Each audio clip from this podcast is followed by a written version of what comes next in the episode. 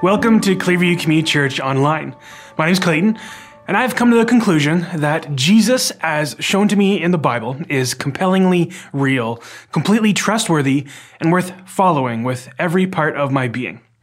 I came to these conclusions after years of exploration and questioning. And if you are somewhere along your own personal spiritual construction, uh, deconstruction, or exploration, then I am glad that you are with me today. In the life of Jesus, he teaches his disciples, many people who had trusted him as the one who could free them from their sins. And in Jesus' final words to his followers after his death and his resurrection, he says to them, All authority in heaven and on earth has been given to me. Therefore, go and make disciples of all nations, baptizing them in the name of the Father and of the Son and of the Holy Spirit, and teaching them to obey everything I've commanded you. And surely I am with you always to the very end of the age. This passage of the Bible is known as the Great Commission. It's the mission that the church holds across the world. That we who call ourselves followers or disciples of Jesus, we are challenged and we are given a task to go and to help others become disciples, lead them to baptism, and teach them to obey Jesus. Now, the interesting part about this commission is that Jesus doesn't exactly tell us how to do it. You would think that he had an idea in mind, or how about some specifics? Does he want to, us to use big buildings, or what about feeding programs? What about an organizational structure, or, or anything like that? Instead, we have a mission. Go and make disciples. Now, in Acts chapter 2, Peter and the other apostles are opportunistic and speak to the crowd that's surrounding them about the message of Jesus Christ. And then in Acts 2, verse 42, it says that they devoted themselves to the apostles' teaching, to the fellowship, to the breaking of bread, and to prayer. Everyone was filled with awe, and many wonders and miraculous signs were done by the apostles. All the believers were together and had everything in common. Selling their possessions and goods, they gave to anyone as he had need. Every day they continued to meet together in the temple courts. They broke bread in their homes and ate together with glad and sincere hearts, praising God and enjoying the favor of all the people. And the Lord added to their number daily those who were being saved. So this section of Acts, it shows us the early New Testament era of the church, meeting together, sharing resources, caring for the poor. And it's a beautiful picture. But again, it's not the only picture that we see of the church in action. In Acts chapter 3, Peter and John were on their way to the temple and healed a man who was crippled, preaching to him about Jesus. The man got up, walked away praising God. Shortly after, Peter and John, they're in trouble with the local religious leaders because they had talked about Jesus to this crowd. And so they were told um, by the Jewish religious leaders to stop. And so instead, they told them about Jesus. Further in the book of Acts, in chapter 5, the disciples are put in a jail, and an angel breaks them out, and they go back to the temple to teach about Jesus to the people there. In Acts chapter 8, Philip goes to a city in Samaria and proclaims the Christ there. And in chapter 8, verse 6, it says, When the crowds heard Philip and saw the miraculous signs he did, they all paid close attention to what he said. And with shrieks, evil spirits came out of many, and many paralytics and cripples were healed, so that there was a great joy in that city. And after that, he's told by an angel to go to a random road in the middle of nowhere and meet with an Ethiopian man to share Jesus with him. Now keep walking through the rest of the book of Acts and the New Testament, and you see more examples of what the church did. They were growing, gathering, they were meeting, uh, sharing stories, they were uh, making clothes for widows, they were uh, praying for those who were sick and healing them. There were stories of collecting money for the poor and helping where it was needed. In church history, you see stories of abandoned children being taken into the families that make up the church. You hear of the Christians willingly going into plague stricken communities to give dignity and care to those who are sick and dying. So, what's the point of this early church uh, history lesson? Well, the early disciples, they wrestled with how best to share the message of Jesus to the world that they lived in. They found multiple ways, avenues, and opportunities to share the love and the message that Jesus is Lord to their neighbors, their families, their friends, and yes, even their enemies. And now in 2022, at the time of this recording, uh, the church does the same. Churches across the world, they gather together, they grow together, and wrestle with how we effectively take the life changing and transformative message of Jesus to the world around us and afar. Now, churches end up doing things differently. Some seem to be polar opposites of each other, but these churches are all trying to put into effect that mission given to the followers of Jesus to go and make disciples of all nations. Now, this is a big picture, and it's an incredibly big and important big picture. But if I can have your permission, I want to zero in on Clearview Community Church for a moment. If you don't know me, Clearview Community Church has been my home church since I was 14 years old.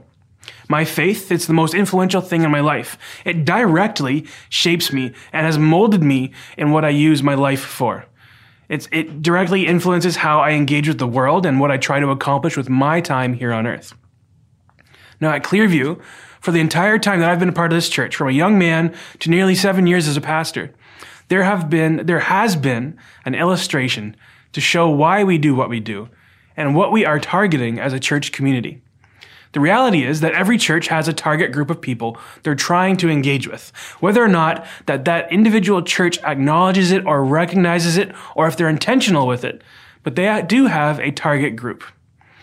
So picture with me an XY axis with one line vertically going down the middle of the page. The second line goes horizontal across the middle of the page, and this creates four quadrants. Now, the vertical axis or the vertical line, it represents faith expressions. At the top, we'll put Christian. At the bottom, someone who identifies as a non-Christian. Now, on our horizontal axis, on the left, we'll call that churched, meaning someone who has been raised in or is fairly familiar with the church. And on the right is non-churched, someone who has little to no experience with the church. Now, this creates four options for us to look at. We have a Christian who is churched, a Christian who is non-churched. It also creates non-Christians who are churched and non-Christians who are non-churched. Now, I recognize that these labels, they're not exhaustive and they don't really express the fullness of the human experience with Christianity. But I do think it's helpful for our conversation.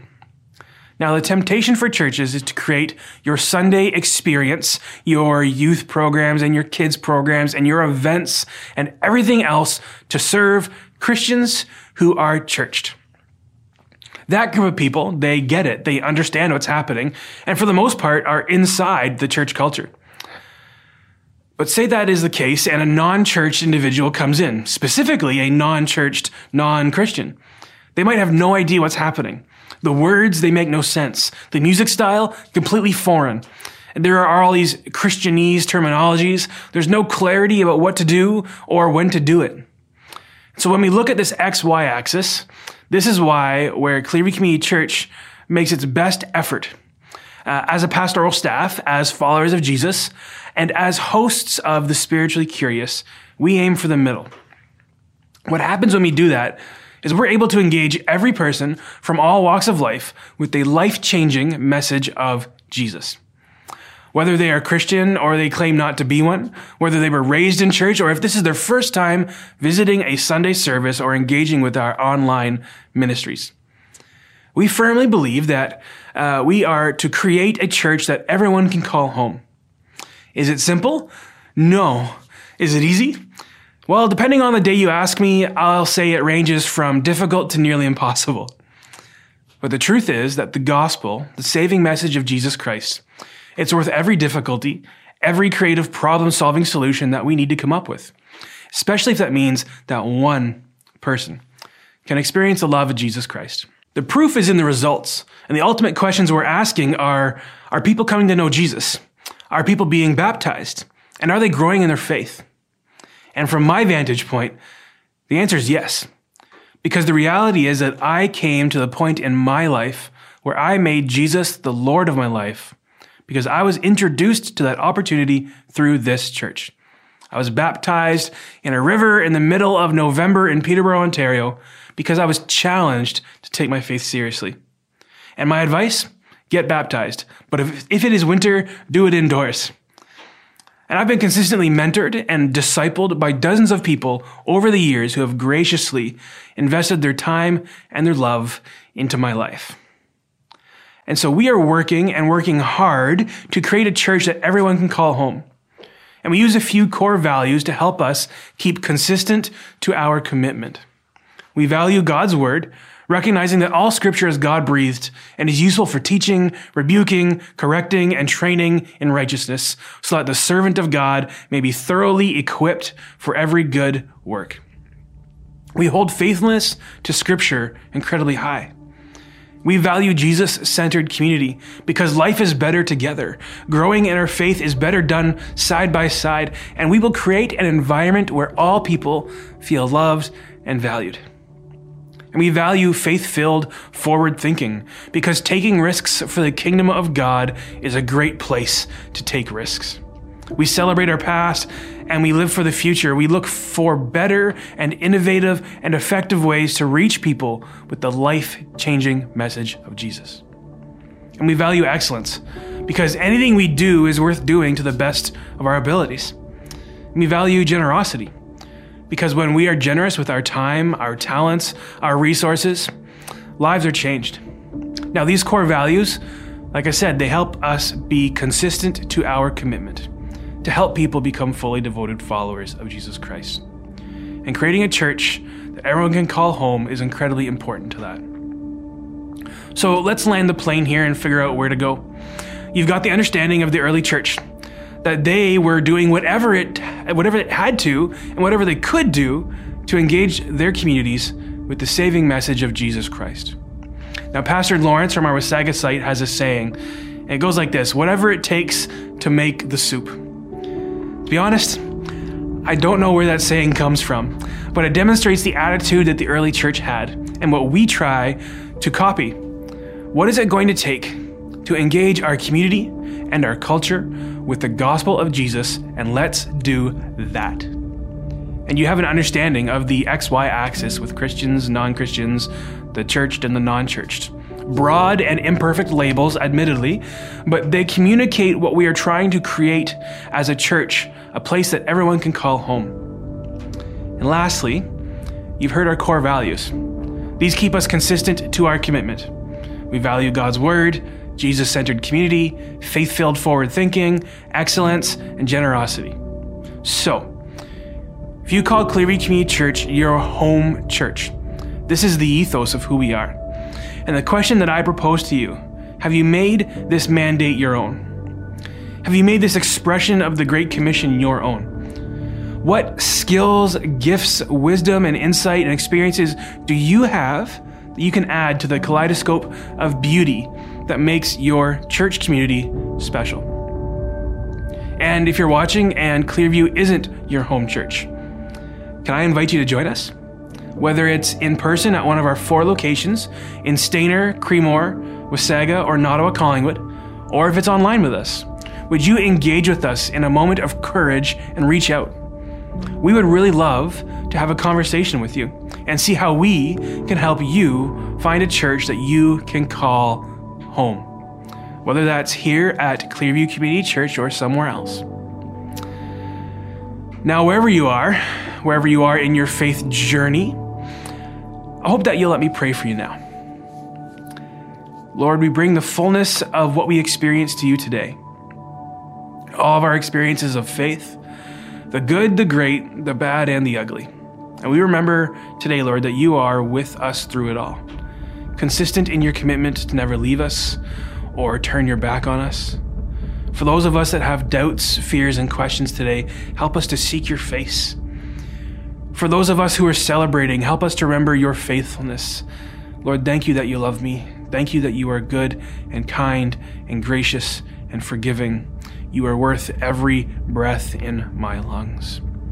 Amen. God bless you. Thank you for joining us today, and we will see you next time.